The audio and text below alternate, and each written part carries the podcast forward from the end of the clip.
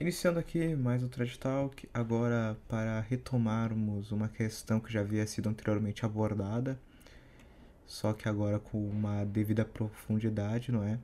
Que seriam as cinco vias e toda todo o contexto cientificista em que nós nos encontramos atualmente. Afinal, as cinco vias deixaram de ser o melhor argumento por algum fator empirista, alguma inovação tecnológica, científica? Isso que veremos aqui. Então, estou não é, novamente com dois convidados recorrentes no canal, não é? Então, poderia se apresentar, por favor, primeiramente, André? Oi. É, a gente, eu, eu quero desejar boa tarde, bom dia ou boa noite, não sei quando vocês vão ver esse vídeo. Mas a intenção do vídeo é demonstrar como as cinco vias ainda valem bastante para os dias de hoje e como elas são essenciais nesse mundo que a gente está vivendo hoje, marcado por um tecnicismo, por um cientificismo é, cego. E a gente vai provar aqui que, na verdade, elas, os, os argumentos são irrefutáveis e a gente vai responder algumas objeções levantadas por alguns ateístas materialistas. Agora, Tiago, não é mesmo? Pode se apresentar. Opa, boa tarde, é, boa tarde, André. É um prazer estar aqui novamente para estar tá expondo aqui o assunto mais uma vez, que é tão importante, é inclusive um dogma da Igreja Católica, como está no Concílio Vaticano I, na Pascendi, é, Dominici Gredis, no juramento antimodernista, né, que infelizmente não é mais usado, é, que nós podemos demonstrar pela razão, com certeza, a existência de Deus, né? E também está em Romanos 1:20 que a gente pode conhecer Ele pelas coisas criadas. Então, pelas coisas criadas nós podemos conhecer Deus. Né? E São Basílio Magno explica que o primeiro conhecimento que nós temos de Deus é que Ele é. Então, aqui a gente vai expor o como a gente obtém esse conhecimento é, pelas cinco vias tomistas. Perfeito podemos então, não é, como você bem disse, provar que ele é agora inicialmente? Sim. Então, é, eu vou primeiro, primeiro é importante dizer o tipo de prova que a gente está buscando. É, não é uma prova científica no sentido moderno do termo, evidentemente, porque as ciências, no, a ciência, segundo a definição moderna, trata apenas, do, apenas dos dados da observação e da experiência, ela atinge apenas a camada mais superficial do ser. É, a gente busca, na verdade, então, uma prova filosófica, mais precisamente metafísica, do, do tipo que a própria base da ciência se constitui. Por exemplo, o método indutivo, que é uma das bases fundamentais da ciência, é inteiramente filosófico. Né? Para quem não sabe, tem um debate enorme sobre é, o método científico, e isso é um debate filosófico. A ciência inteira se embasa é, na filosofia. E o, os próprios elementos que fazem a ciência possível, como o princípio de indução, o princípio de causalidade, são princípios metafísicos. Né? E as ciências empíricas só se fazem possível porque fazem recurso a essa base descrita. Né? Então, a gente vai tratar aqui de algo muito mais fundamental, muito mais primário do que a, do que a ciência segundo a definição moderna. Né? Mas segundo a definição de Aristóteles, na né, segunda definição de Aristóteles, metafísica pode ser classificada como uma ciência. É, ah, enfim, é, sendo um pouco mais específico, o tipo de demonstração que a gente busca não é também uma demonstração a priori, porque a existência é, de Deus é realmente ela é evidente por si mesma, né? Mas ela, já que a sua essência, como a gente vai provar, implica na sua existência, mas ela não é evidente para nós. E, e aqui é o erro de Santo Anselmo, que diz que a existência de Deus era evidente para nós por si mesma. Né? Nós não temos conhecimento da essência de Deus senão por analogia. A gente não conhece ela em si mesma. Na visão beatífica, a gente vai ter é, visão direta da essência dele e vai ficar evidente para nós que a essência dele implica na sua existência. Mas, por enquanto, a gente só obtém conhecimento de sua essência por analogia. Então, a gente vai, a gente consegue é, demonstrar que ele é o ser necessário, mas não consegue demonstrar o porquê dele ao ser necessário. Ela não é evidente. Nós não temos conhecimento direto da essência dele. Né? E aí, aí, também é a é, fica a falha do argumento ontológico de Santo Anselmo, que é que se o maior ser possível que pode ser concebido não existe, né? Santo Anselmo diz, se, é, se o maior ser que pode ser concebido não existe, então podemos imaginar um ser maior ainda, que tem todas as qualidades do anterior mais existência. Né? Isso é, isso é verdade, mas isso não faz com que a gente passe o ser para a existência. Implica que a gente descubra que existência é um atributo essencial do maior ser possível. Mas não que ele. É, esse, esse argumento não passa o ser de fato para a realidade. Não passa ele para a existência, não prova isso. Isso. O, as reformulações deles, né, por Leibniz e Descartes, são totalmente vãs também, porque é, segundo o próprio Leibniz, né, uma das premissas fundamentais é que a existência dele é possível. E isso não pode ser demonstrado a prioristicamente. O que a gente pode provar é que as objeções trazidas à existência dele não provam que é impossível que ele exista. Mas não pode, não é, não é possível provar a prioristicamente que de fato é possível. Certo? Da mesma forma que a gente pode provar que a Trindade é, não contém contradição, mas a gente não pode provar ela em si, a gente, pode, a gente não pode provar que é possível a prioristicamente. É, sem a gente não a gente não pode provar que é possível, mas a gente pode provar que ela não que as objeções trazidas não trazem uma contradição interna, certo? Por isso que a prova é então a posteriori, como a maioria dos tomistas reconhecem, a gente não prova a existência dele a prioristicamente, a gente prova a posteriori. Tanto na, em ambas as formas de demonstração, tanto a priori quanto a posteriori, a gente parte do mais conhecido para o menos conhecido. É, na demonstração a priori, é, no entanto, a gente é, tem também a razão do porquê. Mas na demonstração a posteriori, a gente só tem a razão de que. A gente demonstra que, não demonstra o porquê. Então, nas cinco vias, a gente vai, novamente, né, deduzir que Deus um ser necessário, que ele não poderia não ser, mas, não, mas nós não vamos ver o porquê dessa conclusão estar necessariamente inclusa no sujeito. Não nos ficará evidente que aquele ser, a essência dele, é, não poderia não ser. Né? Isso, é algo que só fica evidente na visão beatífica. É, é, se o André tiver alguma coisa para adicionar, é, eu acho que essa é a introdução que eu queria fazer. Bom, queria só destacar o seguinte: é, é importante a gente até falar disso, que é muito engraçado quando a gente discute com ateus e materialistas, eles chegam pra gente, a ciência está mostrando que seu Deus não existe.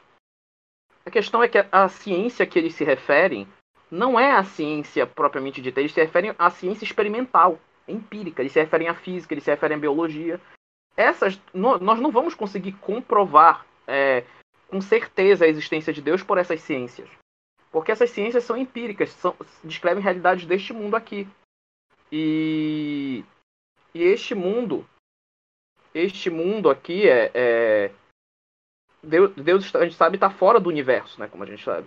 Então, a gente quando a gente não pode provar a existência, por assim dizer, sabemos que o termo existência não é o mais apropriado, mas falando simplesmente existência, é, a gente não consegue provar essa existência de Deus pelo pelas, pelas ciências experimentais. A gente consegue provar isso pela metafísica, que é a maior de todas as ciências. O problema é que no mundo atual perdeu-se essa noção de metafísica. Todavia, todavia, nós podemos chegar numa fronteira dentro das ciências experimentais. E a partir dessas fronteiras a gente percebe que nós temos que admitir a existência de um criador por meio dessas ciências experimentais. É possível chegar nessa fronteira. E não é a questão do, do que eu vejo muitos é, ateus falando, né? Não, mas veja bem. É, você, está, você está colocando lacunas. Você está colocando lacunas na história. Porque nós só não conseguimos explicar isso. Mas isso não significa que a explicação para isso é Deus. A questão é a seguinte, meu caro. Você não vai conseguir, dentro da ciência experimental, provar ou não provar a existência de Deus. Você pode chegar a próximo de algo que leve a isso. Mas você não pode conseguir provar. Isso é um assunto filosófico, é um assunto metafísico. Infelizmente, a metafísica é muito questionada. Mas eu pretendo mostrar aqui, eu tenho alguns argumentos, né? É, mostrar aqui que dentro da ciência experimental da física, mesmo da biologia, né? A gente consegue encontrar é, fronteiras a partir das quais elas só podem ser respondidas com o Criador. Ou seja, a própria física, não de maneira nenhuma, ou a, as outras ciências, de maneira nenhuma descartam a existência ou que Deus é. Elas, na verdade, abrem margem, muitas margens para isso, ao ponto que negar é se fazer de cego. A gente vai mostrar aqui e era isso que eu queria introduzir. Ok, então eu vou. Eu posso já colocar aqui a noção de causa própria, que é o fundamento para as demonstrações? Claro, claro. É. Ok, então. É, bem, como eu já disse, o fundamento dessas demonstrações, das cinco vias, é a noção de causa própria, porque o, do efeito próprio a gente consegue obter conhecimento da causa própria. É, e causa própria, né, essa noção de causa própria, não é o tipo de causalidade que se observa entre o pai e um filho, certo? Porque de um filho a gente deduz que o pai existiu, mas não necessariamente que existe mais. A causa própria é a causa da qual o efeito procede mais imediatamente e sustenta ele na existência, como um canto procede de um cantor. A definição do princípio de causalidade que utilizamos nas cinco vias é a seguinte, né, abre aspas, aquilo que não existe por si existe por outro ser. Fecha aspas. E aqui nos interessa a causa não somente que produz o efeito, né, como eu já disse, mas que conserva ele na existência, como o calor, como o calor procede do fogo ou a luz procede do sol. Os ateus e os agnósticos, evidentemente, vão trazer algumas objeções quanto à necessidade ou até existência de causas próprias, né, para um efeito próprio, que eu já vou citar algumas. E essa causa, né, a causa própria era chamada pelos escolásticos de causa equívoca, porque o efeito produzido não é dotado da mesma natureza que a causa. Já a causa unívoca, né, que ocorre na causalidade que a gente, a gente observa entre um pai e um filho, é, a natureza é a mesma do efeito e da causa. Uh, causas unívocas, que não, não são é, não são causas próprias não fazem parte da, de nenhuma das cinco vias. Nenhuma das cinco vias depende da noção de causa unívoca, de causa causas acidentais, né? causa causas que não são próprias. Né? Até porque, como diz São Tomás de Aquino, nessas causas que são acidentalmente subordinadas, cuja relação se dá no tempo, não é ilógico que procedamos ao infinito. A gente não consegue provar com a razão que a gente não pode proceder assim ao infinito. Né? É, São Tomás dizia que a gente não consegue demonstrar que essa sequência, é, a gente não consegue demonstrar que é falso que essa sequência é infinita a parte ante, mas não é a parte post, né? Então que a gente consegue chegar no que ela é infinita para trás, mas não é infinita para frente, certo? É, e nas causas cuja relação depende do tempo, segundo São Tomás, né, é, a gente então não conseguiria demonstrar a existência de, de Deus, né, de, um, de um criador, do primeiro motor. É, ele reconhece isso na Suma Teológica Prima Pars, questão 46, artigo 2. E o próprio Aristóteles, que foi quem descobriu, por exemplo, a primeira via, cria que o próprio mundo era temporalmente infinito é, a parte antes, né, para trás, temporalmente para trás. Portanto, nenhuma, repito, nenhuma das cinco vias depende de maneira alguma do início do universo. Nenhuma delas depende da criação do universo. E isso é o ponto que a maioria das pessoas entende errado, certo? Inclusive o professor Orlando Fedeli, né, que é um por quem eu tenho grande admiração, ele explica é errada a primeira via, porque ele falha ao compreender que as, eh, as cinco vias tratam de causas próprias, elas não retrocedem no tempo. Né? É, elas tratam de causas já, é, essencialmente subordinadas, como já expliquei, como a luz procede do fogo, como a voz procede do, de um cantor, enfim. É nesses tipos de causas que as cinco vias dependem.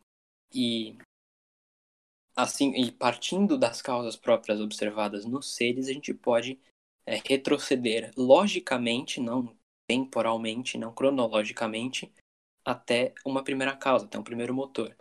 E note que em causas essencialmente subordinadas, nós não podemos proceder infinitamente sem chegar a um mais fundamental, um primeiro, por assim dizer. A razão é bem simples. Caso houvesse uma série infinita de causas essencialmente subordinadas, todas elas se classificariam como recipientes da existência de alguma qualidade, é, dependendo da via utilizada, mas nenhum se classificaria, classificaria como aquele que dá. E isso é impossível. Uma analogia interessante que, se eu não me engano, o Edward Feser usa é da, das extensões. Certo? Se eu tenho uma extensão elétrica e eu quero que a eletricidade flua por ela, eu posso conectar uma extensão elétrica a outra e eu posso ir conectando várias extensões elétricas, uma conectada à outra. Se eu não conectar a uma fonte que vai proporcionar essa corrente elétrica, nunca vai ter corrente elétrica fluindo pela corrente pela extensão elétrica que eu quero. Então, perceba que mesmo se eu adicionar indefinidas extensões, nunca vai fluir corrente elétrica a menos que tenha uma fonte. Isso é, eu necessariamente tenho que ter algo que se classifique como causador e não como causado, né? como movente não como movido, quando eu trato de causas essencialmente subordinadas. É, é... Agora, é evidente que para essa noção de causas essencialmente subordinadas e para a validade ontológica do princípio de causalidade aqui explicado, foram trazidas algumas objeções, ah, principalmente dos empiristas nominalistas e dos idealistas. Né? Eles questionam a validade, como eu já disse, ontológica, que é é, que é uma verdade necessária, que nos permite conhecer não só o fenômeno, mas o ser em si mesmo, que são revelados através dos fenômenos captados pelos sentidos, é, e a validade transcendental, ou seja, que nós podemos usar esse princípio para ascender, logicamente, do, dos fenômenos até Deus. É, a objeção empirista, que é mais, é mais comum, né, foi criada por, por Hume, que ele escreve em obras com investigação do conhecimento humano e tratado da natureza humana, e depois foi adotada por outros empiristas como John Stuart Mill, né, em sua lógica, é, Herbert Spencer, William James e depois até alguns positivistas vão adotar essas objeções. Né, e essa objeção, ela foi, né, o, o André, não sei se o André sabe disso, ela foi recentemente utilizada por um youtuber famoso americano que é ortodoxo, né, entre aspas, que pretendia refutar cinco vias. Né? O, André, o André sabe quem é, quem é esse. Né? Sim, o... conhecemos, conheço bastante ele. Né? Os vídeos dele são mais ou menos a mesma coisa. Né? Eu já falei isso pra ele. Na primeira, na primeira hora de vídeo, na, primeira hora de vídeo ele fica se orgulhando, assim, né? Eu sou, to, fui tomista por 10 anos, não sei o que. Isso, é, isso é o que ele alega. Eu, não... eu particularmente duvido muito que ele tenha sido por mais de um ano. Porque se ele foi, ele é uma das pessoas mais incompetentes que já existiram. E se não foi, ele é um mentiroso. Porque apesar dele se dizer um tomista por 10 anos, ele não sabia que nenhuma das cinco vias dependia do início do universo. Né, ele pretendeu refutar a primeira via, por exemplo, dizendo que não podemos provar pela razão somente que o universo teve um início, que na verdade, como eu já disse, São Tomás de Aquino concorda. Todas, as vias, todas as vias tratam somente do aqui e do agora. Né? Ou seja, ele atacou um espantalho. E esse é o erro mais básico que alguém pode cometer ao estudar cinco vias. Isso é um erro subamador bastante surpreendente que alguém que tenha sido 10 anos tomista não tenha percebido esse aspecto tão fundamental. Na verdade, a gente sabe que ele não passou 10 anos como tomista, ele ficou. Ele foi perennialista, cabalista nesse meio tempo aí. É, enfim. E ele trouxe uma objeção isso de Se ele, se ele ainda, isso se ele ainda não for, né? Porque tem gente que levanta que ele ainda é. Ele só esconde. Pois é. O que, é, como e... nós já vimos inúmeras vezes, não é? É muito comum de ocorrer. Praticamente todo, sim, sim. todo ex-gnóstico ainda é, essencialmente. O, o... Inclusive, nessa questão de perennialistas orientais ortodoxos, entre aspas, o Olavo de Carvalho já influenciou algumas, alguns jovens aí a, que jovens perennialistas a entrarem para uma igreja ortodoxa, enfim perennialistas têm bastante, bastante interesse aos, com a igreja ortodoxa, enfim. É, a objeção que, o, que esse youtuber aí trouxe foi a objeção de Hume, porque ele diz assim, é, São Tomás de Aquino era um empirista e, portanto, tinha que concordar com a objeção de Hume. E a objeção de Hume, Hume é que o princípio de causalidade é somente uma ideia acompanhada de um nome comum. E partindo do ponto de vista empirista, como ele diz, é, você observa algo seguindo o outro e chama o que segue de efeito e o que antecede de causa. Hume usa o exemplo da, das bolas de bilhar. Se você vê uma bola de bilhar bater na outra, fazendo que a outra se mova, você está vendo dois eventos se seguirem e pondo o nome do, disso que você viu de causalidade, né? Da bola que bateu de causa e a bola que é, saiu rolando de efeito. Mas você não obtém conhecimento do ser em si, você só viu o fenômeno, colocou o nome em cima. Não, você não obteve conhecimento do ser em si. É, você não infere a validade do princípio de causalidade, certo? Você não, você só dá um nome. É isso que o princípio que é a causalidade para Hume. E enfim, ele diz que a gente acha que a causa, que a causa gera um efeito é, necessariamente por causa de uma antropomorfização da natureza. É uma crença que surge de um hábito, segundo ele, né? Porque quando a gente gera um efeito, quando a gente gera um movimento, a gente sente em nós uma força causadora. Né? A gente empurra um negócio, a gente sente em nós essa, que a gente está empurrando, a gente está causando. Mas ele diz que a gente não consegue demonstrar, a gente não tem evidência que é isso que está acontecendo na natureza. É, e aí sim ele crê que a gente não consegue ter certeza da validade ontológica do princípio de causalidade, a gente não consegue ter conhecimento do ser em si, que é só um, uma coisa acompanhada de um nome. Né? E o J. Dyer fala que uma vez que Santo Tomás de Aquino era um empirista, que ele acha que todo conhecimento vem da, do, dos sentidos, logo ele precisaria concordar com David Hume. Né?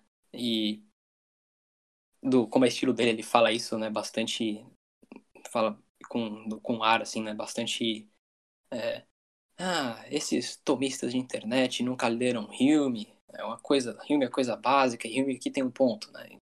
Enfim. É, só que isso não é verdade. Né? Em primeiro lugar, São Tomás de Aquino não era, não pode ser classificado como empirista, porque, sim, São Tomás de Aquino cria que o conhecimento se iniciava pelos sentidos, mas isso não é suficiente para classificar ele como um empirista, tal como era Hume.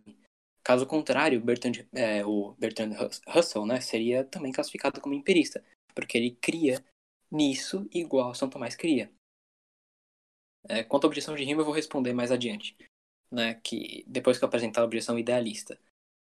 Né, é, enfim, esse youtuber também fez umas outras objeções bastante retardadas, como é, objeção clássica, né? Tipo, ah, ele está usando como premissa que tudo tem uma causa, o que implicaria que Deus tem uma causa. Isso, na verdade, não é uma premissa. É, ela não é utilizada no argumento, conforme eu demonstrarei um pouco mais adiante. É, e essa objeção, é, eu, assim, eu sei que isso pode ser um pouco ofensiva, mas ela é nível Richard Dawkins, sabe? É bem infantil essa objeção de falar que, tem, que a premissa é tudo, que a a premissa tudo tem uma causa está incluída no argumento. Isso não é verdade. Né, enfim, agora vou explicar a objeção idealista. Né, Kant e outros idealistas eles vão objetar que nós sabemos sim que há uma conexão entre os fatos de causa e efeito, mas a experiência em si não diz nada sobre eles. Por isso a mente ela consulta suas categorias de substância, causalidade, ação, etc, para concluir isso. Essas categorias nos obrigam a estabelecer a prioristicamente uma conexão entre os fenômenos. E o juízo de que tudo que não tem uma razão de ser em si é causado é um juízo sintético a priori, né? Então, por isso, portanto, e é uma exigência da ciência. Mas isso não justifica que a gente aplique esse conhecimento para além dos fenômenos, certo? Do ponto de vista do número, ainda é possível que haja uma causa primeira, né? segundo Kant, mas a razão nos leva a conhecer somente é, a poder aplicar esse princípio de causalidade nos fenômenos, né? não, não que nós possamos aplicar ele de fato e ter conhecimento do ser. Né? Por isso, Kant nos diz que o ser em si não pode ser conhecido de modo que não possamos a ele aplicar esse princípio. E, portanto, a gente não pode chegar à conclusão que Deus é com ele. A gente se, nosso conhecimento se limita aos fenômenos. Enfim. É... André queria falar, quer falar alguma coisa antes de, de eu entrar na, na resposta essas objeções? Só sobre, antes de você entrar nas respostas, só sobre a questão da. Você citou a questão da eternidade do universo, né? É uma questão. É importante a gente destacar uh, alguns pontos interessantes que eu quero anotar. É importante a gente destacar, veja que eu, estou, eu vou tratar desse ponto dentro do próprio cientificismo, ou seja, eu vou tratar é, dentro do campo deles. Então vou, vou objetar. Dentro do próprio, da própria ciência atual, a gente consegue chegar na conclusão a gente consegue chegar numa conclusão de que o universo não é eterno atualmente, que ele tem que ter tido início. é, é importante a gente entender esse, no sentido, mesmo que ele fosse eterno, isso não anularia a existência de Deus, como você já citou. É, isso é um argumento. Isso não impediria que Deus, que Deus tenha, tenha o criado eterno, com tempo eterno. Mas a ciência está no, chega na conclusão, atualmente, de que o universo não era eterno. E eu gostaria só de levantar algumas coisas. Por exemplo, eu queria falar sobre os princípios da termodinâmica, né? O primeiro princípio da termodinâmica é a lei da conservação das massas. Então, a energia e massa podem ser convertidas uma na outra, mas elas não podem ser criadas ou destruídas. Ou seja, tem exatamente aquilo desde o início do universo. Então, tem que ter... de onde veio isso? O que aconteceu? A segunda lei é a lei da a segunda lei da termodinâmica é uma lei muito interessante, que é a lei da entropia, que é o grau de desordem do universo aumenta há uma tendência no universo de diminuição da energia útil capaz de realizar um trabalho mecânico. E tem o aumento da energia desordenada. O universo tende a desordem. A gente consegue perceber isso, que o mundo tende a desordem. Quer que eu dê um exemplo? O que é mais fácil? O seu quarto ficar bagunçado, todo bagunçado, é, ou ele ficar todo arrumadinho, todo perfeito, todo sim. O que é mais simples? É, eu acho que é mais simples, pelo menos no meu caso, o quarto ficar bagunçado, né? É, além disso, nós temos essa tendência, o universo tem essa tendência de desordem. Quando nós pegamos uma casa, se a casa não é bem cuidada, se a casa não tem uma, um, um bom acompanhamento, né, ela fica abandonada, ela, se, ela começa a se corroer. Tem essa tendência de desordem, a gente consegue perceber. Porém, ainda há no universo muita energia capaz de realizar trabalho. Se o universo fosse eterno, toda a energia haveria se desordenado. Logo, ele teve um começo com energia altamente ordenada e está envelhecendo. Então, é, é a conclusão que nós podemos tirar dentro da, da, da, da física, né? que a gente pode tirar é isso. Ou seja, o universo foi criado com questão de alta energia. Outra questão que nós temos é, é a própria teoria do Big Bang, que é bem aceita. É... A teoria do Big Bang fala, a mais aceita atualmente é a teoria do Big Bang inflacionado. Essa teoria ela foi aceita inclusive por Stephen Hawking, se eu não me engano.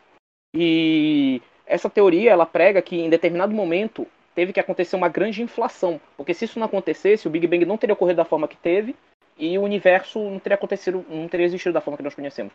Mas para acontecer essa inflação, é necessário que todas as leis da física sejam abolidas. Naquele momento depois voltassem. Como o acaso pode fazer uma coisa tão simples assim?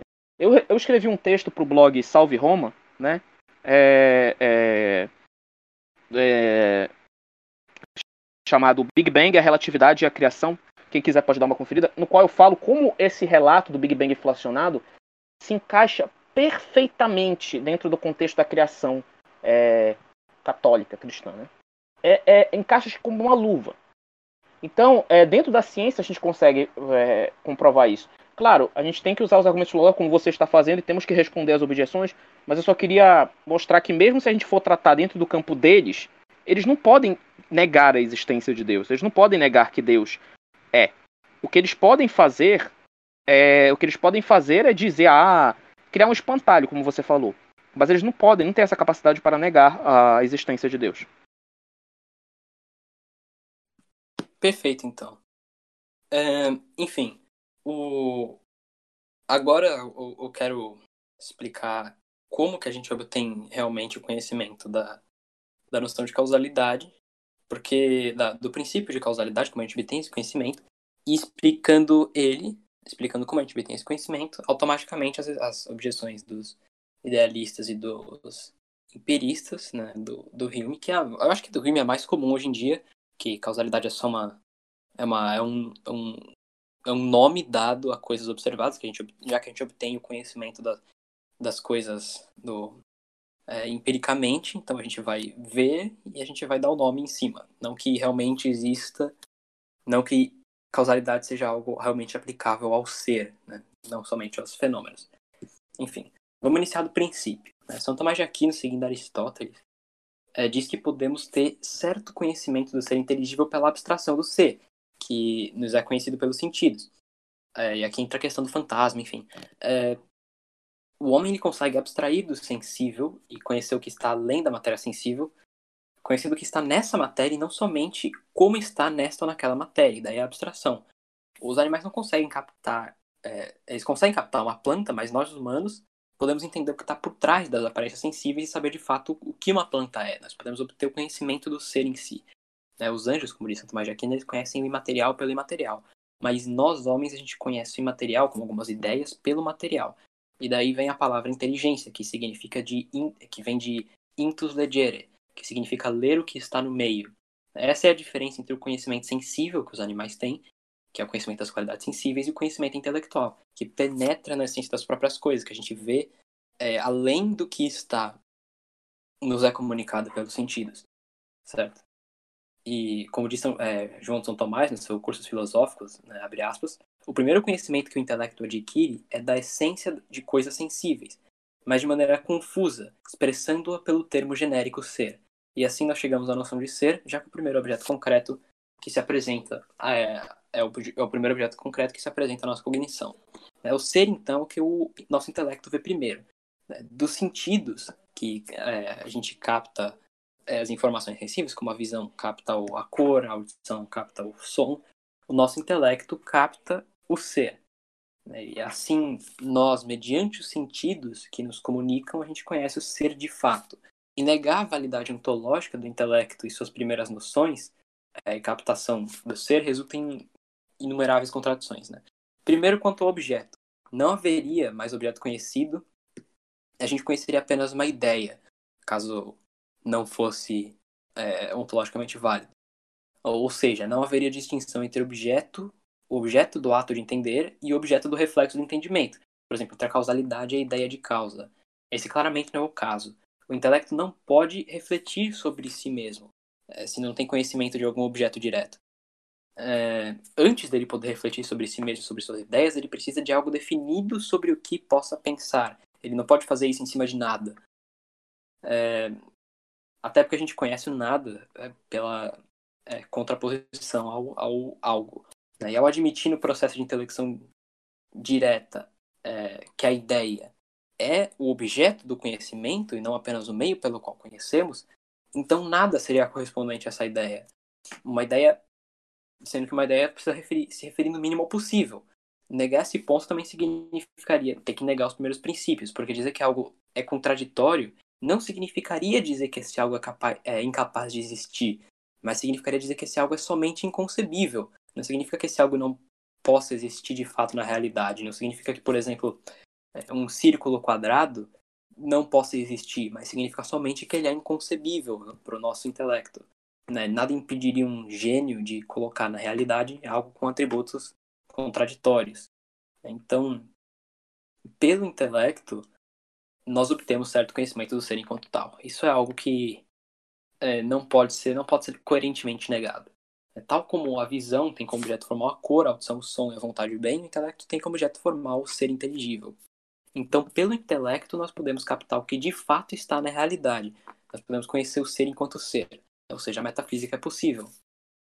É, e dessa noção de ser, o intelecto intui espontaneamente algumas noções, das quais as mais fundamentais são o princípio de identidade e o princípio de não contradição, é, que diz que uma coisa não pode ser afirmada e negada ao mesmo tempo e no mesmo sentido de algo, que é, se baseia na noção de ser e de não ser. Então, pelo intelecto que capta a noção de ser, nós formamos inconscientemente três proposições que possuem suas perspectivas negativas. São as seguintes: ser é ser, ser não é não ser, né? ser é ser e sua negativa aqui, ser não é não ser, tudo que é ser é ser e nenhum ser é, pode ser não ser. E por último, tudo é ser ou não é, e, ou, e nada pode ao mesmo tempo ser e não ser. O intelecto intui essa, é, ao intuir essas noções de ser, ao ler o que está dentro do que os sentidos captam, que, o que é ser, adquire essas noções são a base do conhecimento. Essas são as coisas mais fundamentais do nosso conhecimento. Né? As mais principais eu já falei antes são o princípio de identidade e não contradição que o princípio de não contradição diz que ser não é não ser, e o princípio de identidade diz que ser é ser e não ser é não ser. Daí a gente pode deduzir algumas coisas interessantes, como faz São Tomás em De Veritate, questão artigo 1. O primeiro conceito né, percebido é o de ser, e daí o intelecto descobre os conceitos que denotam algo adicionado a ser. Mas a única coisa que há além de ser é não ser. Então, ser não admite adição. Então, o que se adiciona a essa noção, na verdade, não é algo externo a ser, mas é algo. São modos de ser. Entre esses modos, a gente tem os particulares, que são substância, quantidade, qualidade, etc., nas categorias, e os gerais, que são, é, são transcendentais e pertencem a todo ser. Entre os gerais, a gente pode predicar as coisas de maneira afirmativa ou negativa. A predicação afirmativa concerne a essência, que é expressada pela palavra coisa. Essa é, noção difere do ser, porque o ser é o ato de existir pelo qual a coisa existe, enquanto é, coisa denota o que é, é a essência do que é. é. Negativamente, a gente pode predicar do ser em divisão, daí a gente deduz o transcendental unum, a unidade. É, relativamente a outra coisa, a gente diz que o ser é algo, né, aliquid, e por último, a relação do intelecto, a relação do ser com o intelecto, a gente denota pela palavra verdadeiro, verum, e com relação ao apetite, bom, bonum, né? Esses são os transcendentais que acompanham a noção de ser. Eles são chamados de transcendentais porque eles não se incluem em nenhum gênero. Certo? É, por exemplo, ser, a noção de ser, ela não admite que exista algo fora dela. Certo? Ela não pode, os seres, o, o que se englobaria dentro da categoria de ser não poderia ser diferenciado por algo externo a ser. Porque fora, além de ser, só não ser. Né? É, enfim, daí a gente deduz também o princípio de substância, que é que não é percebida pelo sentido, mas somente pelo intelecto. Né? Substância é o que existe de permanente sobre os múltiplos fenômenos que mudam. Substância existe independentemente, né? separada, enquanto os acidentes ou modos existem na substância. Os acidentes são qualidade, quantidade, relação, duração, lugar, paixão, etc. É, por debaixo desses aspectos existe o que a gente chama de substância, que é o que garante a unidade desses aspectos certo? Não confunda substância com matéria, que é o sentido que se usa hoje em dia. Né? Hoje em dia a gente usa a palavra substância para designar matéria. Isso não é não correto na, na filosofia escolástica. Enfim, substância que existe por debaixo dos acidentes e subsiste independente. Né? Ao contrário dos acidentes, que tem sua razão de ser na substância, eles só existem na substância. Por exemplo, uma cor. Uma cor ela não existe separadamente, independentemente, ela sempre vai existir em algo certo? Por exemplo, em uma tinta, ela vai subsistir, a cor vermelha vai subsistir no líquido da tinta, ou na capa de um livro, ou no em um lápis, enfim. É, outro princípio aprendido rapidamente, né, pela, pelo intelecto, intuitivamente, é o princípio de razão suficiente, que é definido como todo ser tem uma razão suficiente em si mesmo, ou, é, ou em outro ser, para ser o que é. Em si mesmo, se, se o que o constitui pertence à sua própria natureza, em outro se não pertence à sua própria natureza. Ou todo, ou pode ser definido também como todo ser tem razão suficiente, de onde se segue que tudo é inteligível. Essa razão suficiente pode ser tanto intrínseca quanto extrínseca. Quanto a intrínseca, ela é óbvia. É uma simples determinação do princípio de identidade que já foi explicado anteriormente. Né? É, ele simplesmente diz respeito àquilo que constitui algo de certa natureza. Por exemplo, que um círculo possui em si mesmo aquilo que faz ele ser um círculo e não um quadrado. Mas a razão suficiente também pode ser extrínseca, e, essa, e a essa razão suficiente extrínseca a gente dá o um nome de causa suficiente. Eu vou desenvolver melhor esse ponto. O, pelo princípio de identidade, todo ser é constituído de sua própria natureza específica, ou seja, um círculo não círculo. Daí se deriva a negativa, que algo não pode ser e não ser no mesmo aspecto, é, no mesmo, ao mesmo tempo, por exemplo. Algo não pode ser círculo e quadrado. Mas se isso é uma contradição, não é uma contradição dizer que algo pode ser um círculo e ser vermelho, porque são atributos de uma ordem diferente. Vermelho não é algo da natureza do quadrado. Então, aquilo que é predicado de um ser sem pertencer à sua natureza não tem razão de ser nessa mesma coisa. Elementos que são diferentes em si não se coadunam por si para formar uma unidade, eles não são unidos ou mutuamente predicados. É, daí, como diz Santo Tomás de Aquino na Suma contra os Gentios 2.15, é, abre aspas, tudo o que a algo convém, não segundo sua natureza, por alguma causa de, lhe convém, porque o que não convém por causa é primário e imediato, fecha aspas. O princípio de razão suficiente extrínseco também é evidente, né? e assim não pode ser deduzido por uma demonstração direta, mas pode ser referido ao princípio de identidade por uma demonstração indireta. Negá-lo seria afirmar que algo é, contingente, né, para demonstrar que ele não pode ser negado, é, a gente vai reduzir isso a um absurdo, né? a gente vai usar o método de redução ao absurdo. Negar o princípio de é, razão suficiente enquanto extrínseco seria afirmar que o que é contingente, ou seja, não possui sua razão de ser em si mesmo, que existe, é, mas não de si mesmo, pode ser incausado ou incondicionado. Mas o que é incausado e incondicionado existe por si. Então teríamos que é possível um contingente ao mesmo tempo existir e não existir por si mesmo, que é um absurdo, é uma negação do princípio de identidade. Isso é uma contradição. Né? O que não recebe é, existência externamente tem ela em sua própria natureza. Né? Assim, portanto, quando é, temos deduzido o princípio de razão suficiente. E a razão suficiente externa, né, uma razão suficiente externa de algo, a gente dá o nome de causa eficiente, ou somente de causa. Né? Temos aí, então, deduzido o princípio de causalidade, é, sem ser dessa maneira de Hume, de falar que é só um nome dado a fenômenos, que não nos permite obter conhecimento de fatos do ser. É, e então a gente note que da própria noção de ser, o nosso intelecto capta o princípio de causalidade. É como nos explica São Tomás, que não é um empirista tal como Hume, nós podemos deduzir sim que princípio de causalidade pode ser aplicado para obter conhecimento do ser enquanto ser. Nesse ponto, as objeções dos idealistas, né, tanto também dos empiristas, falham. Não é nem um pouco coerente negar isso. E note também que em nenhum momento foi postulado que tudo tem uma causa. A proposição tudo tem uma causa, que é uma proposição que, como já disse, muitas pessoas atribuem falsamente a, a, a, os argumentos das cinco vias, e é, elas não, ela não pertence, ela não é pressuposta pelas cinco vias. E ela nunca foi apoiada por São Tomás nem por nenhum outro tomista. É, o que é admitido é que as coisas que não têm razão em si mesma de ser, têm razão externa. E a essa razão externa a gente dá nome de causa eficiente. É isso que é defendido. Então, no caso de do, do, do ser necessário, de, no caso de Deus, ele teria razão de ser em si mesmo, né? porque é, a sua essência implica é, sua existência e sua essência são a mesma coisa. Então, ele não seria causado. Né? Propos essa proposição de tudo que é causado não é defendida.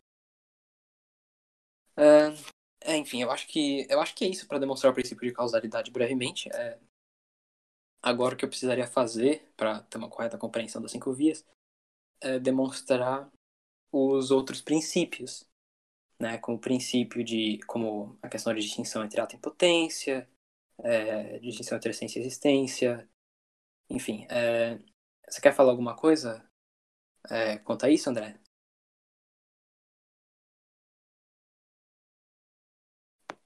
André? O microfone estava microfone tava desligado. Não, sobre Opa. isso eu concordo. Concordo totalmente. São objeções, são objeções erradas que são levantadas, né? E que acabam levando para uma loucura. O Hume, dentro dessa lógica dele, ele tinha uma gnoseologia bem complicada. A gnoseologia dele levava a uma tentativa, a uma conclusão que os sentidos internos se tornavam o pensamento. Então, para quem não entende muito, o ser humano tem sentidos internos, que seria a cogitativa, a imaginação, o senso comum e a memória. Só que isso os animais também têm. Então, quando ele diz que, quando ele reduz o ser humano a isso, você coloca o ser humano quase de uma inteligência do nível dos animais. E aí é, é muito complicado. então... O pensamento de Hume levava alguns. Ele negava a existência de matéria, né? O pensamento dele negava, levava alguns absurdos bastante bizarros. Não, o, o Hume era bem. O Hume era, é, é extremamente complicado. Isso é, essa, essa é a verdade. E dentro das vias, né, uma, eu queria falar de um erro comum que acontece, é que quando a gente fala da questão do, das causas, né, da causalidade, dentro da, da, se não me engano, é a segunda, a segunda, né, das causas. O, o, há muitos, muitos cristãos, ao explicarem sobre isso, eles cometem um erro, que é o erro do, de tratar causas, a causa de Deus sendo a mesma causa que nós temos no mundo. As causas acidentais como sendo a causa necessária divina. Tem diferença. Porque, por exemplo, eu, eu, por exemplo, eu sou filho da minha mãe e do meu pai. Eles são a causa acidental. Se eles deixarem de ser, se eles deixarem de existir, por exemplo, eu continuo existindo. Então é como se eu desse só um peteleco, tivesse um monte de dados enfileirados, desse só um peteleco deles. Se eu deixar de existir, eu já dei o Beteleco, então os dados vão continuar caindo. Deus não é a causa nesse sentido. Deus é a causa no sentido que ele nos cria e ele ainda e nos sustenta na criação até hoje. É como se eu pegasse os, os, os dominós, desculpa, falei dados. Como se eu pegasse os dominós e eu deitasse eles e empurrasse com o meu dedo. Se eu deixar de existir, os, os dominós param de se mexer. No caso, no outro caso, se eu, eu dei o peteleco, se eu parasse de existir, os dominós continuariam caindo. Então, Deus é, é causa nesse sentido de nos sustentar na criação, porque o, é, existe um abismo infinito entre o ser e o não ser, o nada e o ser. Então, é, a questão não é porque nós, porque nós começamos a existir, a questão é porque nós começamos a existir, porque nós existimos até agora. porque é, porque existe, porque o mundo existe até, até hoje? Essa é a pergunta, entendeu? É, existe o, o princípio de causalidade pressupõe isso. Eu já vi alguns ateus dizendo que é um Big Bang que nos sustenta na realidade até hoje. Mas ora, você está, você está dizendo que o, o Big Bang ele é eterno, imutável, que ele sustenta até hoje. Que, ou seja, você está descrevendo Deus, está mudando o nome, porque você não quer admitir a pessoalidade divina. Essa é a verdade. É, então, só queria falar sobre isso. Ok, ok. É, então, é, aqui, aqui, até agora, o que, que, que eu fiz foi deduzir o princípio de causalidade. E perceba que o princípio de causalidade, ele implica a noção de causa própria, certo? Porque algo, para ter a razão suficiente extrínseca, essa razão suficiente extrínseca tem que estar... Tá, tem que permanecer dando-lhe razão suficiente. Ela não pode deixar de ser, certo? Então aqui a gente tem o princípio de causalidade é, provado, né? mostrando também que o, é válido, é ontologicamente válido esse, esse princípio e essa noção de que é, de causa própria. Enfim, agora fazendo, mostrando aqui o, é, a distinção entre ato e potência, que é algo também fundamental para compreender as cinco vias, é, a gente tem que voltar para para a Grécia antiga né, e ver uma objeção de, de, um, de um filósofo chamado Parmênides, que sustentava que não existia tal coisa como devir, né, o vir a ser, não existia, segundo Parmênides. Porque, segundo, como é que vai argumentar Parmênides? Né? Ele vai usar dois argumentos. Ele tinha uma, um conhecimento, ele tinha umas ideias bastante estranhas. Ele vai usar dois argumentos, enfim. É, segundo ele, o ser só pode vir a ser de algo que não é ser. Mas a única coisa que não é ser é não ser. Mas não ser, não, mas de não ser não pode vir ser. Logo, nada vem a ser, nada muda, tudo é imutável. E além disso, ele também dizia que tudo é uma única coisa, tudo é um único ser. Porque se houvesse mais de um ser, este segundo ser teria que ter algo que o outro ser não tem. Né? Por exemplo, como a gente diferencia dois livros pela cor da capa, por exemplo, como a gente diferencia duas maçãs pelo seu formato. E mesmo se forem duas maçãs idênticas, visualmente idênticas, a gente é, diferencia elas falando porque uma possui uma matéria que a outra não possui. Mas se a gente pensar em termos de ser, um ser teria que ter algo que o outro ser não tem. Mas o que existe além de ser? Não ser, somente. Então o outro ser teria que ter mais não ser do que o outro, o que é absurdo e contraditório. Então só existe um ser. Então aí o Parmênides ele deduzia que tudo é uma única coisa, tudo é um ser imutável.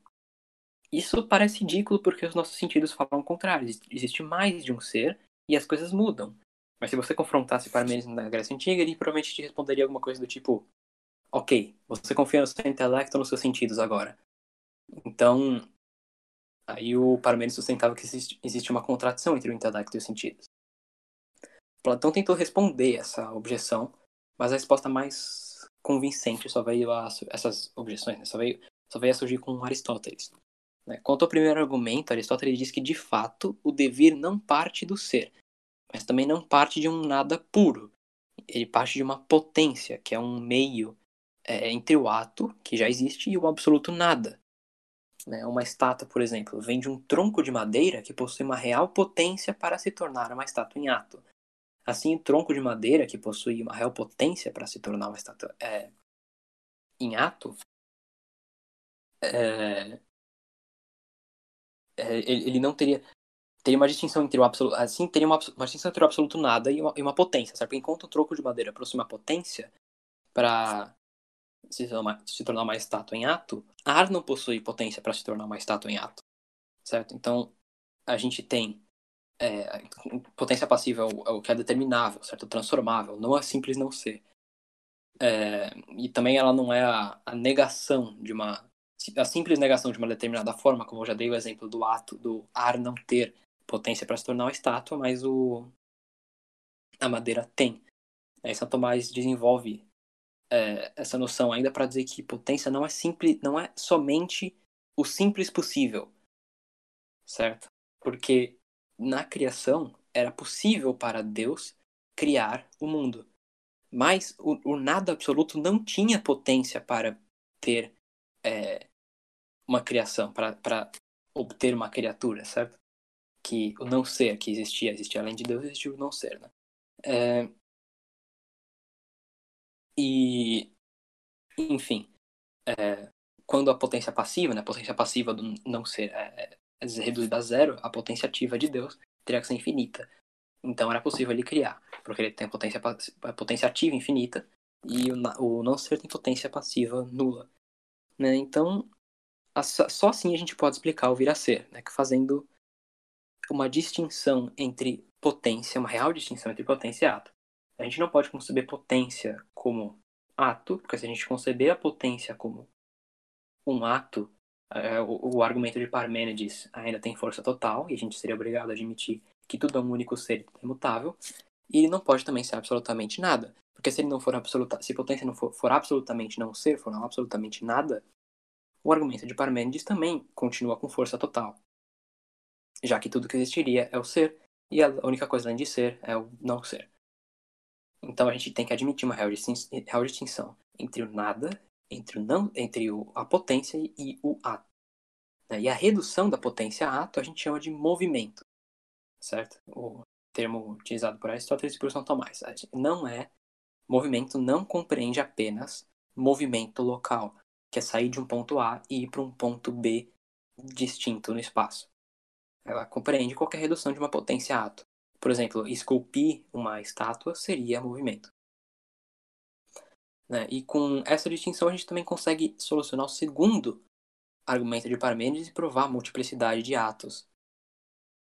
Porque quando o que estava em potência é reduzido a ato, ainda existe uma real potência permeando esse ato, que funciona como o recipiente da, do ato. Quando temos uma madeira que em ato foi feita uma estátua, tal madeira ainda possui a capacidade de perder sua forma e deixar de ser uma estátua. Mas enquanto a forma permanece na estátua, tal estátua é limitada por essa potência. Certo? Ela é delimitada, o ato é delimitado por essa potência. Agora, né, então, é, portanto, vendo o ato limitado pela potência, a gente pode admitir a multiplicidade, porque o que limita o ato não é um nada, não é um simples não ser. É, mas também não é algo que já está em ato. É, uma, é a potência. A potência limita o ato e, portanto, a gente pode admitir a multiplicidade das coisas. Solucionando o segundo argumento de Parmênides. É, outra coisa que também é, decorre disso daí rapidamente é a distinção entre matéria e forma. Né? Sendo a matéria a potência pura que é capaz de receber o ato, né? e como fica evidente quando a gente considera mudanças substanciais, mas essa distinção não é necessária para compreender as cinco vias.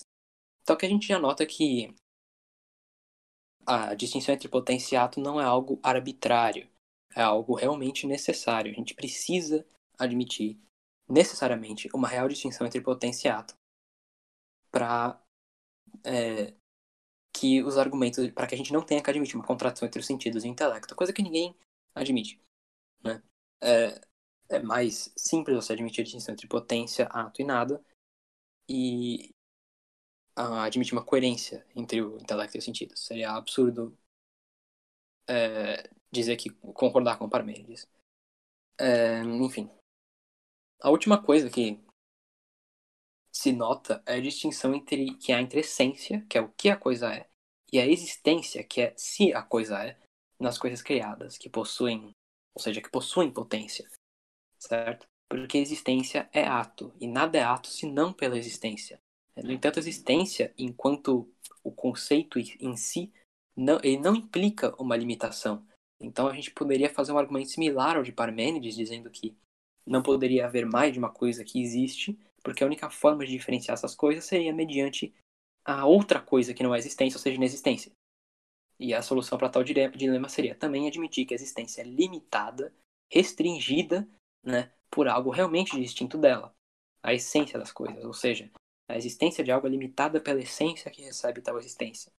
É, outro argumento para sustentar a distinção entre essência e existência é notando que as essências podem ser concebidas a parte de sua existência. É, alguém é, pode conceber essências de tigres e ignorar se tigres de fato existem na realidade. Né? Portanto, a existência de algo e sua essência são realmente distintos. Isso também pressupõe que a noção de ser, ser é análogo, né? mas isso, enfim, isso daí que eu expliquei já é suficiente.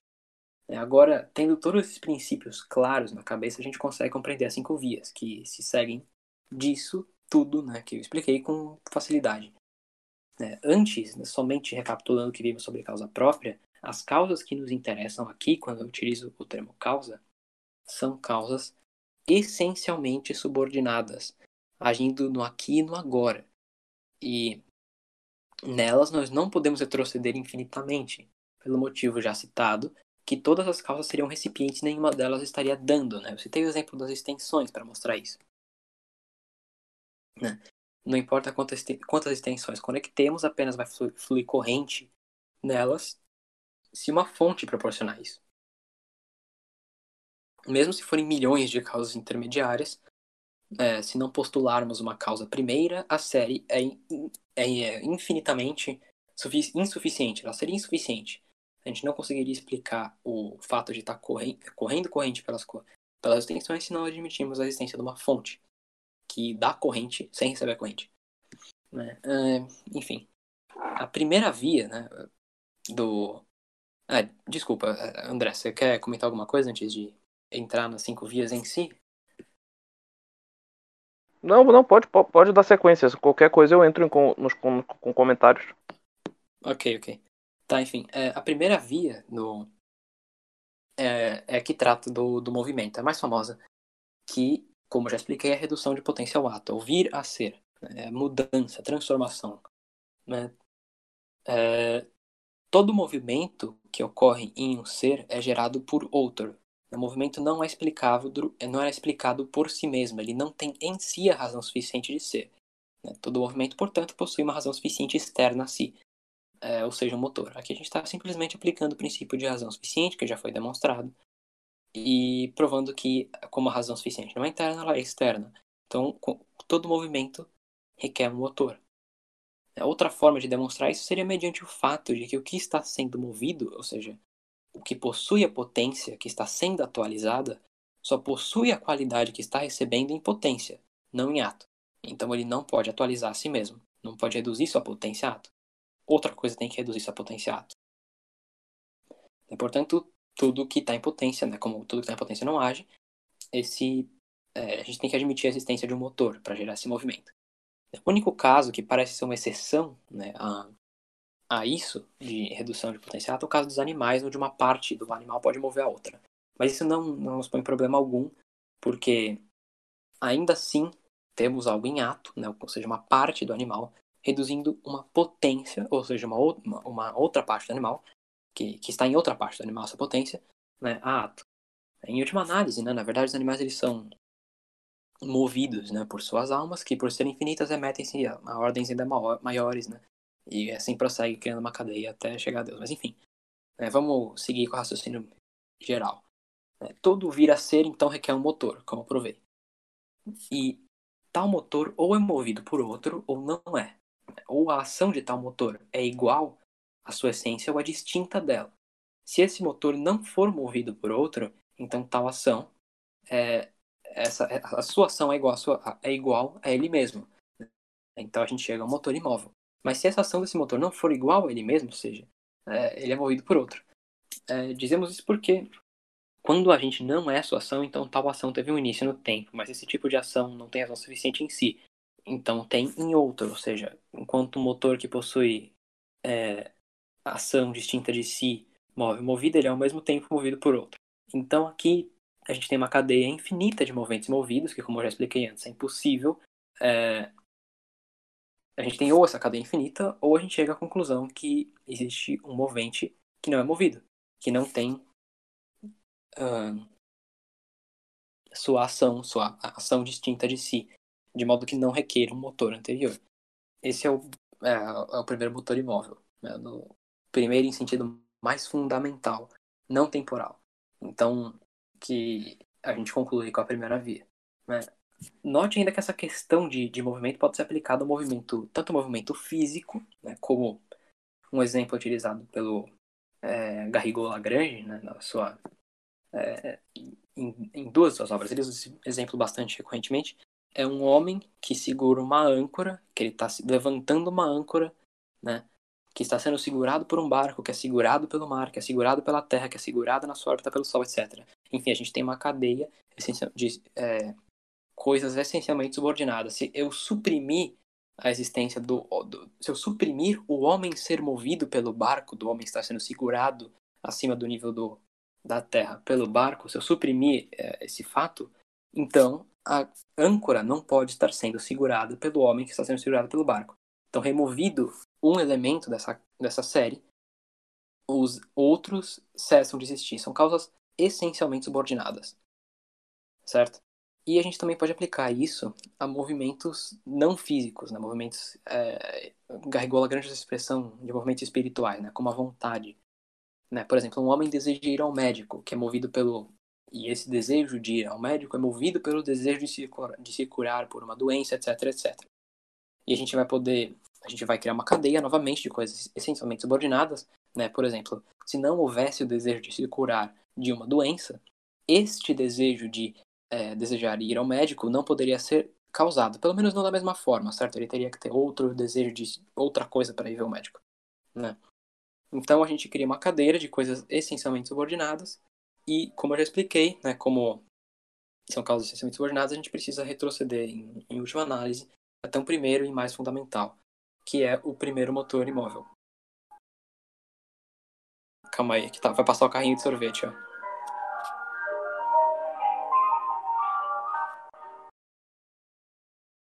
Pronto. Esse aí é o momento do vídeo. Esse aí é o momento do vídeo que a gente vai colocar uma tela, uma tela, uma tela cinza assim para Sim, para falar. Eu só queria, eu só queria antes, antes de você prosseguir, é, eu queria só falar sobre uma coisa que eu acabei me fugindo, que é uma coisa, um princípio que está muito em voga atualmente na física, né? É, que é o chamado princípio antrópico. O que acontece? Os cientistas começaram a descobrir coisas que são as coincidências antrópicas. Ou seja, as condições de vida aqui na Terra são extremamente específicas. A força gravitacional, a força eletromagnética uh, tem um valor certo, a distância da Terra para o Sol é, é, é a certa. Tem um, ju, tem um justo equilíbrio, como se o universo tivesse sido feito para nós, para, para que nós existíssemos, entende? Claro que tem muitos cientistas que usam esse princípio de forma equivocada, vão, vão viajar, mas o que eu quero destacar disso é que é, existe um, um, essas chamadas coincidências antrópicas mostram como se re, realmente a vida tivesse como se a vida tivesse sido realmente feita ajustada para que o ser humano existisse coisa que nós não verificamos em outros planetas do universo que tem condições de vida desfavoráveis seja por alguns fatores falam muito de alguns fatores por exemplo alguns não, não tem atmosfera não tem uma estrela como o Sol não tem e por aí vai então é interessante como existe esse ajuste fino das leis da natureza, sabe, das constantes, da, das constantes que tem na natureza. É uma ordenação que nós temos. A gente, é, a gente vai falar mais um pouco disso quando você for tratar da quinta via. Beleza, então. É, então, essa foi a primeira via, né, que todo o, o movimento em si na, no universo pressupõe um movente que não é movido, né? Então existe. Então guardem essa informação que depois a gente vai deduzir atributos do, do das cinco vias, depois que eu explicar as outras.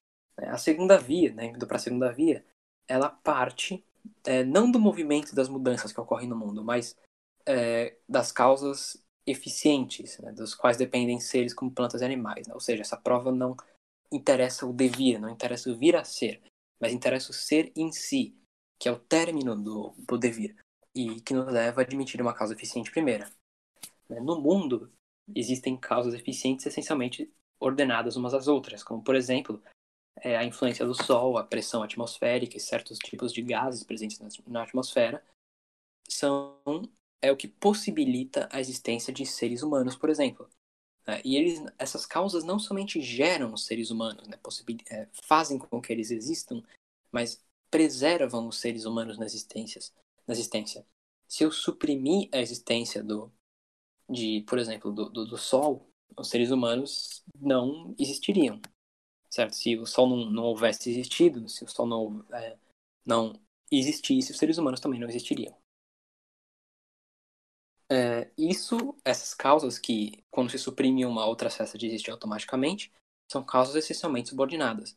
E observando né, a existência dessas causas essencialmente subordinadas, isso implicaria um ser fundamental que não depende de causas externas. Né? Por, por um lado, né, um ser não pode se causar, né? e por outro, a gente não pode proceder indefinidamente na, na, na série de causas essencialmente subordinadas. Por isso a gente chega em um ser encausado que não recebe ser de ninguém, mas é ele mesmo ser e ser em si mesmo, que é o fundamento que dá ser a tudo. Certo. É... Enfim, é, essa é a, a segunda via, é, que pode ser explicada de maneira mais, mais simples, onde a gente é, nota que os seres né, que não possuem, a existência dos seres não possuem razão suficiente interna em si mesma, elas, elas têm razão suficiente externa, elas possuem, os seres possuem causas eficientes e as cadeias de causas eficientes não podem ser infinitas, porque se elas é, não, houver, não houvesse um, um princípio suficiente, um que causa os seres, mas não é causado, é, a gente obteria uma contradição, certo? Então a gente chega na conclusão de uma causa primeira, que é ser em si mesmo, e que é o fundamento que dá ser às coisas. Enfim, essa é a segunda via. É, algum comentário aí, André? Antes de ir para a terceira? Não, só que o comentário eu já, tecnicamente, eu já fiz, né? Que é não confundir a, a, os tipos de causa, né? Sim, que sim.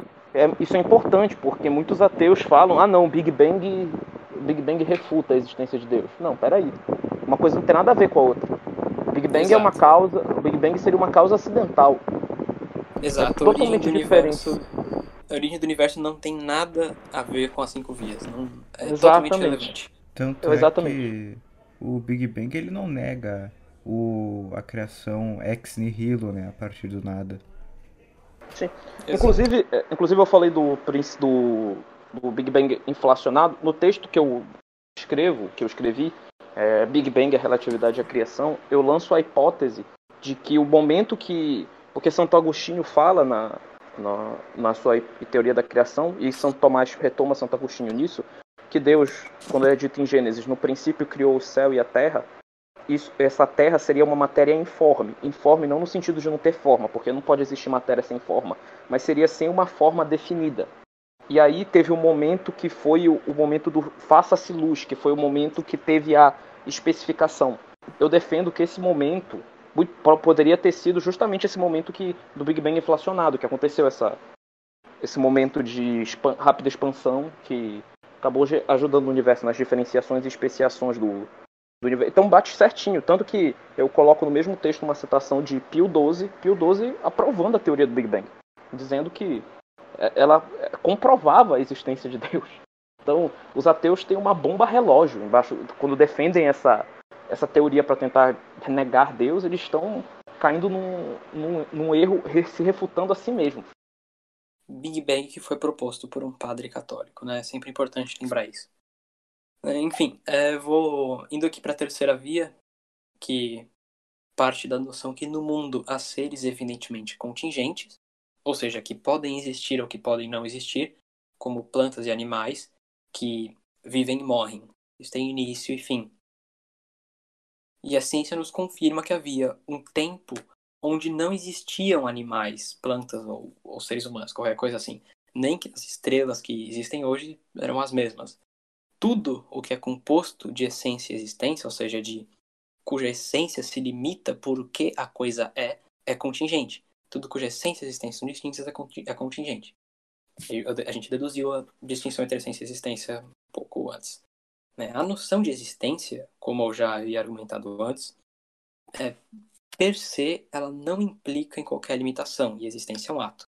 E nada é ato senão pela existência. É, E aqui poderíamos aplicar um argumento similar ao de Parmênides para negar que a multiplicidade, se, é, se não disséssemos que a existência é limitada por uma real potência que é capaz de receber a existência, ou seja, a essência da coisa. né? Ou seja, nos seres limitados finitos há uma real distinção entre o que ele é E o C, ele é o que é, é finito, é contingente. Agora, os seres contingentes pressupõem um ser necessário e subsistente que não é limitado, ou seja, cuja essência e existência são idênticas, cuja existência não é limitada pela essência. É, isso é por um motivo bem simples. Os seres contingentes não possuem sua razão de ser em si mesmo, mas têm sua razão de ser em outros objetos, já que uma vez que somente o que existe pode dar existência a uma coisa, a uma essência, uma essência não pode dar existência a si mesma. Né? Por isso, se os seres contingentes fossem todos contingentes, a gente não teria motivo para a existência das coisas. Então, concluiríamos que existe, é, a gente conclui que existe um, um ser necessário cuja essência é igual à existência. Então, guardem na, na mente o, as conclusões de cada via. Primeira, primeira via, motor imóvel. Segunda via, é, causa fundamental, causa, primeira causa eficiente que dá ser às coisas. E terceira via, o ser necessário, que não poderia não ser, cuja essência é igual à existência. Né? É, indo aqui para a quarta via já, é, a quarta via liga, lida com os graus de perfeição dos seres. Né? A gente não lida aqui com qualidades absolutas, como humanidade, corporeidade, etc. Porque esse tipo de qualidade não admite graus de perfeição. Né? Ou um ser é ser humano, ou ele não é. Porque ou ele é corpóreo, ou ele não é. Então a gente lida aqui com qualidades relativas, que admitem graus, como virtude, bem, etc. Os transcendentais, né, que são ser, unidade, verdade, etc., já mencionados aqui, estão sujeitos a esse tipo de gradação né, e não são diversificados por algo externo, como eu já expliquei antes. É, dando um exemplo aqui, enquanto a animalidade é predicada dos animais da mesma forma, o bem é predicado em diferentes graus, né, em várias formas, e analogicamente. Uma pedra é boa porque é resistente, por exemplo. Né? Um fruto é bom porque refresca e tem vida. O professor é bom porque tem capacidade de transmitir bastante conhecimento, etc. Né? E admitem e podem existir professores melhores que conseguem transmitir mais conhecimento. Né? A mesma coisa é, ocorre com verdades. Né? Existem verdades mais baixas e verdades mais elevadas. Por exemplo, uma verdade mais simples seria algo como César morreu? Que é algo contingente, é, temporal, é, não é tão relevante, enfim. É, e uma mais elevada e mais fundamental seria o Teorema de Pitágoras, porque ela é, ela, ela é verdade em qualquer momento do tempo, né? O, ela é mais, ela é mais fundamental, né? E verdades mais fundamentais ainda são algo como coisas como princípio de identidade e princípio de não contradição. Né? Não são contingentes, são fundamento do, de todo conhecimento, enfim. Né? Também podemos aplicar isso ao conceito de unidade, porque existem coisas mais unas que outras. Por exemplo, o intelecto é mais uno que o corpo, porque o, o intelecto, além de não estar dividido, ele é indivisível também, né? enquanto o corpo é divisível uma sociedade mais uma que a outra, etc. E, e note aqui que a gente trata de coisas que transcendem o gênero, né? não são diversificadas por diferenças específicas. Né? Não, são e não são coisas que podem ser diferenciadas por coisas externas a elas. Certo? E uma nota aqui é que não tratamos, não, não, não estamos incluindo aqui qualidades como fedor e claridade, que são predicadas de coisas corpóreas, que, como já vimos, são qualidade absoluta, e qualidades é, incluídas em gêneros, certo? A gente trata de, de coisas que não são assim. É, como já expliquei, verdade, bondade, etc. Agora, é, essas qualidades não são possuídas pelos seres que a possuem, os seres finitos que as possuem, por si mesmas. Por exemplo, um ser que possui bondade imperfeita não possui essa qualidade de si mesmo.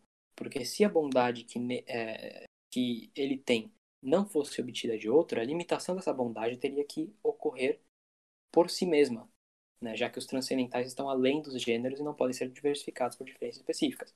Mas ao mesmo tempo, essa qualidade não poderia, é, por si mesma, ser é, diversificada, ser limitada, porque esses conceitos por si mesmos não implicam limitação. Ou seja, todo ser imperfeito teria que ter as suas qualidades como bondade, verdade, etc., é, limitadas e não limitadas por si mesmo, o que é absurdo. Então, a gente conclui daí que o ser imperfeito recebe a sua, possuem, não possuem as suas perfeições por direito, ou seja, eles possuem de outro, né? por, ser, por serem compostos, eles possuem essas qualidades de outro. Enfim. Né? Por isso, a gente precisa admitir um ser que não possui essas qualidades limitadas, porque se ele possuísse essas qualidades de maneira limitada, ele não possuiria por direito próprio.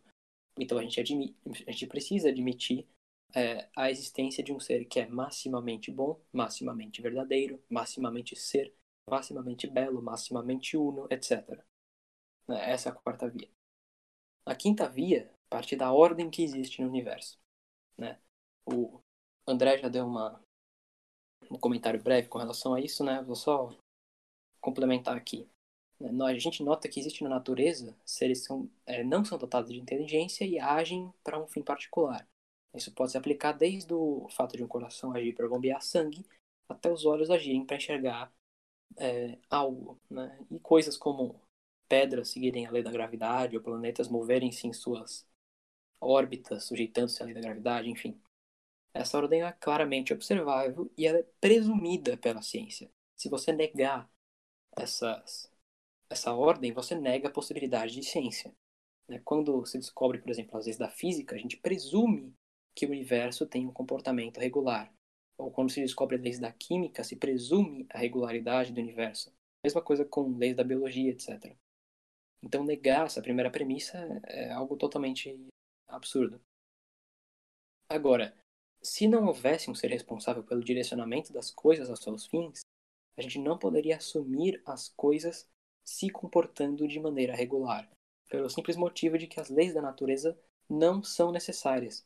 É, não é certo, não é inconcebível, não é inconcebível um universo completamente desordenado e caótico, onde as coisas são, é, onde as coisas mais básicas, como o princípio de inércia, é, não existem. Essas coisas, mas essas coisas existem, né? elas existem e apesar de não possuírem a razão de ser em si mesmas. Então a gente precisa buscar a razão de ser dessas coisas em algo é, externo a elas, algo acima dessas leis, dotado de inteligência para que possa direcionar as coisas a seus fins. Certo? E algo agente ainda por cima. Esse algo precisa ter a capacidade de agir para enforçar essas leis, para garantir que elas se cumpram. Né? Então, é, enfim, essa é a quinta via. A gente presume algo, um ser ordenador, é, inteligente e agente.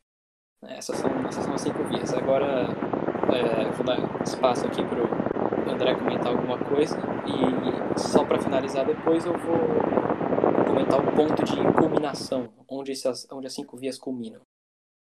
Perfeito. É, então, só comentando primeiro dessa quinta via. Eu acho engraçado que hoje em dia a gente está numa busca desesperada por vidas fora do planeta. É interessante, né? Perguntaram uma vez pro Carl Sagan é, aquele ateu famoso, por que, você, por que procurar tanto vidas fora da Terra? E ele diz, para que eles nos ensinem como viver. É incrível que alguém que veio de fora da Terra, nosso Senhor Jesus Cristo, já ensinou como viver e eles não escutam. Né? É interessante esse, esse argumento. Mas é, é interessante essa busca por vidas fora da Terra e eu acho engraçado que é o seguinte: se por acaso a gente chegasse em Marte e verificasse uma flecha, verificasse um computador, verificasse não sei, algumas inscrições, algumas letras, ou então sem computador, e sem só algumas inscrições e algumas letras.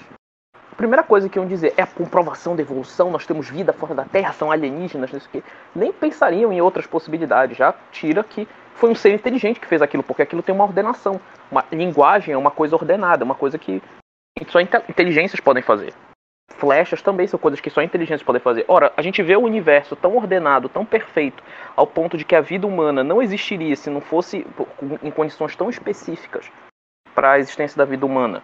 É, com tantas leis que tantas leis ordenadas, feitas é, simétricas, e dizem que não, que foi obra do acaso, que foi um, uma explosão amorfa que criou. É, é interessante é, a visão desses ateus, né? Parece que é, é seletivo eu creio que muitos deles não percebem sobre isso. E é interessante a gente falar também sobre a questão das leis, né? Que o universo ele reflete o Criador.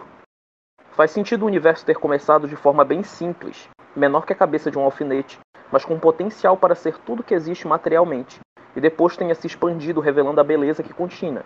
Podemos ver isso até mesmo na, na física, né? As leis da gravidade e da inércia. a gravidade parece forçar os corpos a se unirem, enquanto a inércia os força a se separarem. Se a gente analisar sobre essa ótica para a criação, veremos que a gravidade representa a simplicidade divina, porque nós sabemos que Deus é simples, Deus é o amor, Ele é a misericórdia, Ele é a justiça. Então ele, ele é tudo, ele, ele é essas. Ele não tem uma distinção entre essência e ser, né? E então ele é um ser simples.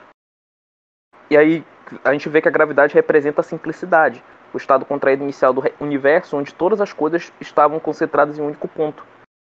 E a inércia representa a demonstração, representa a demonstração de suas qualidades, a diversificação das suas qualidades, pois se o universo tivesse se mantido contraído e simples, as criaturas não poderiam observar suas belezas. Assim, a gravidade e a inércia demonstram que o universo, semelhante ao Criador, é simples e abundante de beleza, ou seja, nós conseguimos verificar Deus tem em si toda, todas as perfeições que nós conhecemos existem em Deus num grau elevadíssimo. É, então a inércia ela representa as qualidades divinas. Por quê? Porque nós conseguimos por uma distinção nós distinguimos virtualmente o amor e a misericórdia. Mas esse, o amor, a misericórdia, a justiça, eles existem é, plenamente em Deus, de forma perfeita em Deus. Né? É, eles existem em Deus. Só que nós distinguimos porque pela, pela nossa inteligência, então, uma distinção virtual. Então a inércia ela representa que essas é, a gravidade ela representa a simplicidade, que seria essa é, o universo contraído, né, inicial, e a inércia representa a demonstração dessas qualidades que existem no único ser simples, Deus. Então, o universo, semelhante ao seu Criador, é simples e abundante de beleza. Essa é a conclusão que nós podemos tirar se pegarmos a questão da teoria do Big Bang. Então, é, encaixa-se de uma forma extremamente perfeita, né? É, é bem interessante. E assim, é, a ordena, o, eu penso que a ordenação que nós temos no universo é uma prova grandíssima que o universo não pode ter sido uma obra de um, de um acaso, de uma explosão cega, desordenada.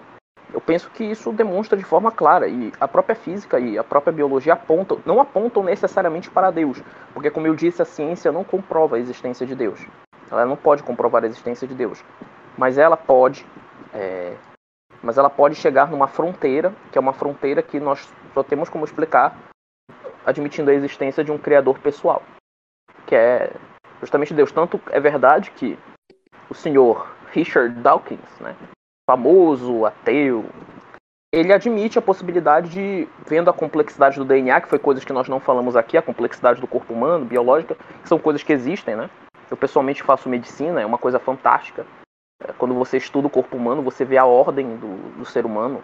É uma coisa de outro mundo, é, é fantástico. São, é, se, se uma proteína fosse de, por exemplo, a cascata de coagulação, são várias sequências que, se uma só não acontecesse, tudo seria tudo, tudo, o ser humano não conseguiria coagular direito. E acontece em questão de segundos. As sequências de DNA as proteínas tudo tudo é, é muito bem ordenado no corpo. Então isso é uma coisa fantástica. Richard Dawkins é, ele assum, ele foi questionado né, e ele chegou a falar que ele admitia a possibilidade de designer inteligente com alienígenas. Ou seja alienígenas teriam vindo aqui na Terra é, no passado e teriam cultivado a vida aqui. Então, quer dizer, ele, assume, ele admite que tem que ter existido um criador inteligente. Ele só não admite que esse criador é Deus. Que é o problema deles. Eles não admitem que esse criador é Deus. Então, uh, a gente pode. Tem vários erros dessa hipótese. Quer dizer, você apenas tira a origem da vida de um lugar para tentar explicar de outra forma. Mas é. Mas é, continua o problema primeiro que é todo o universo tem uma ordenação, como se o ser humano tivesse, como se tivesse sido ordenado para o ser humano. Então, é uma coisa que é difícil explicar, é difícil para eles conseguirem é, desvendar isso.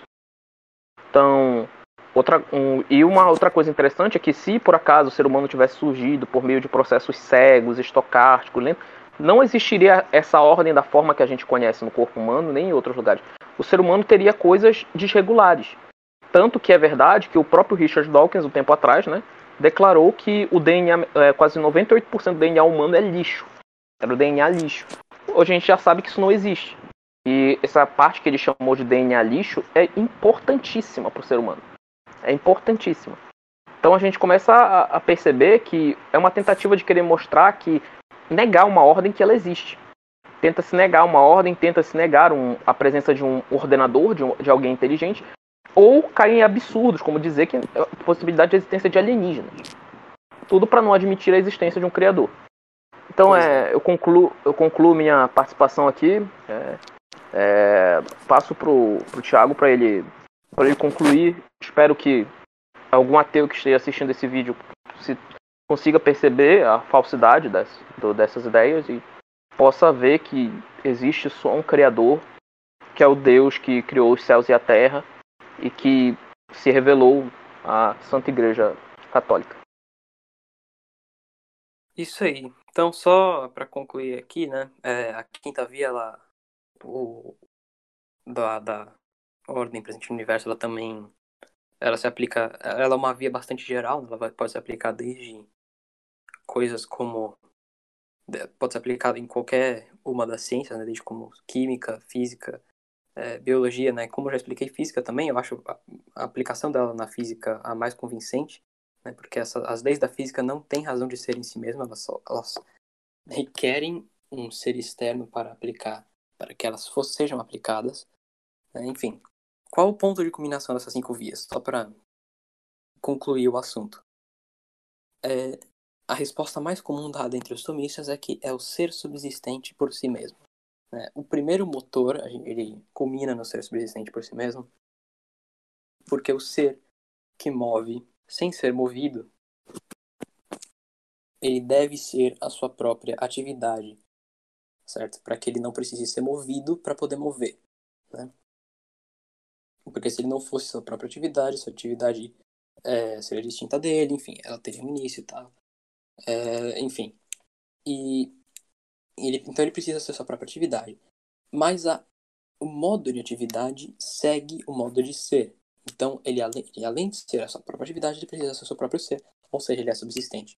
A causa primeira, como já. A, a causa primeira, né, do segundo via, como já expliquei, ela, ela culmina no ser em si mesmo, ou seja, ele é subsistente, o ser necessário, cuja essência é igual à existência, implica ser subsistente, o ser maximamente perfeito, ele não pode participar da existência, ou seja, ele é a sua existência, ou seja, ele é subsistente, e a, o ordenador, ele não é direcionado, ele não tem fim em outras coisas senão em si mesmo, ou seja, ele é subsistente.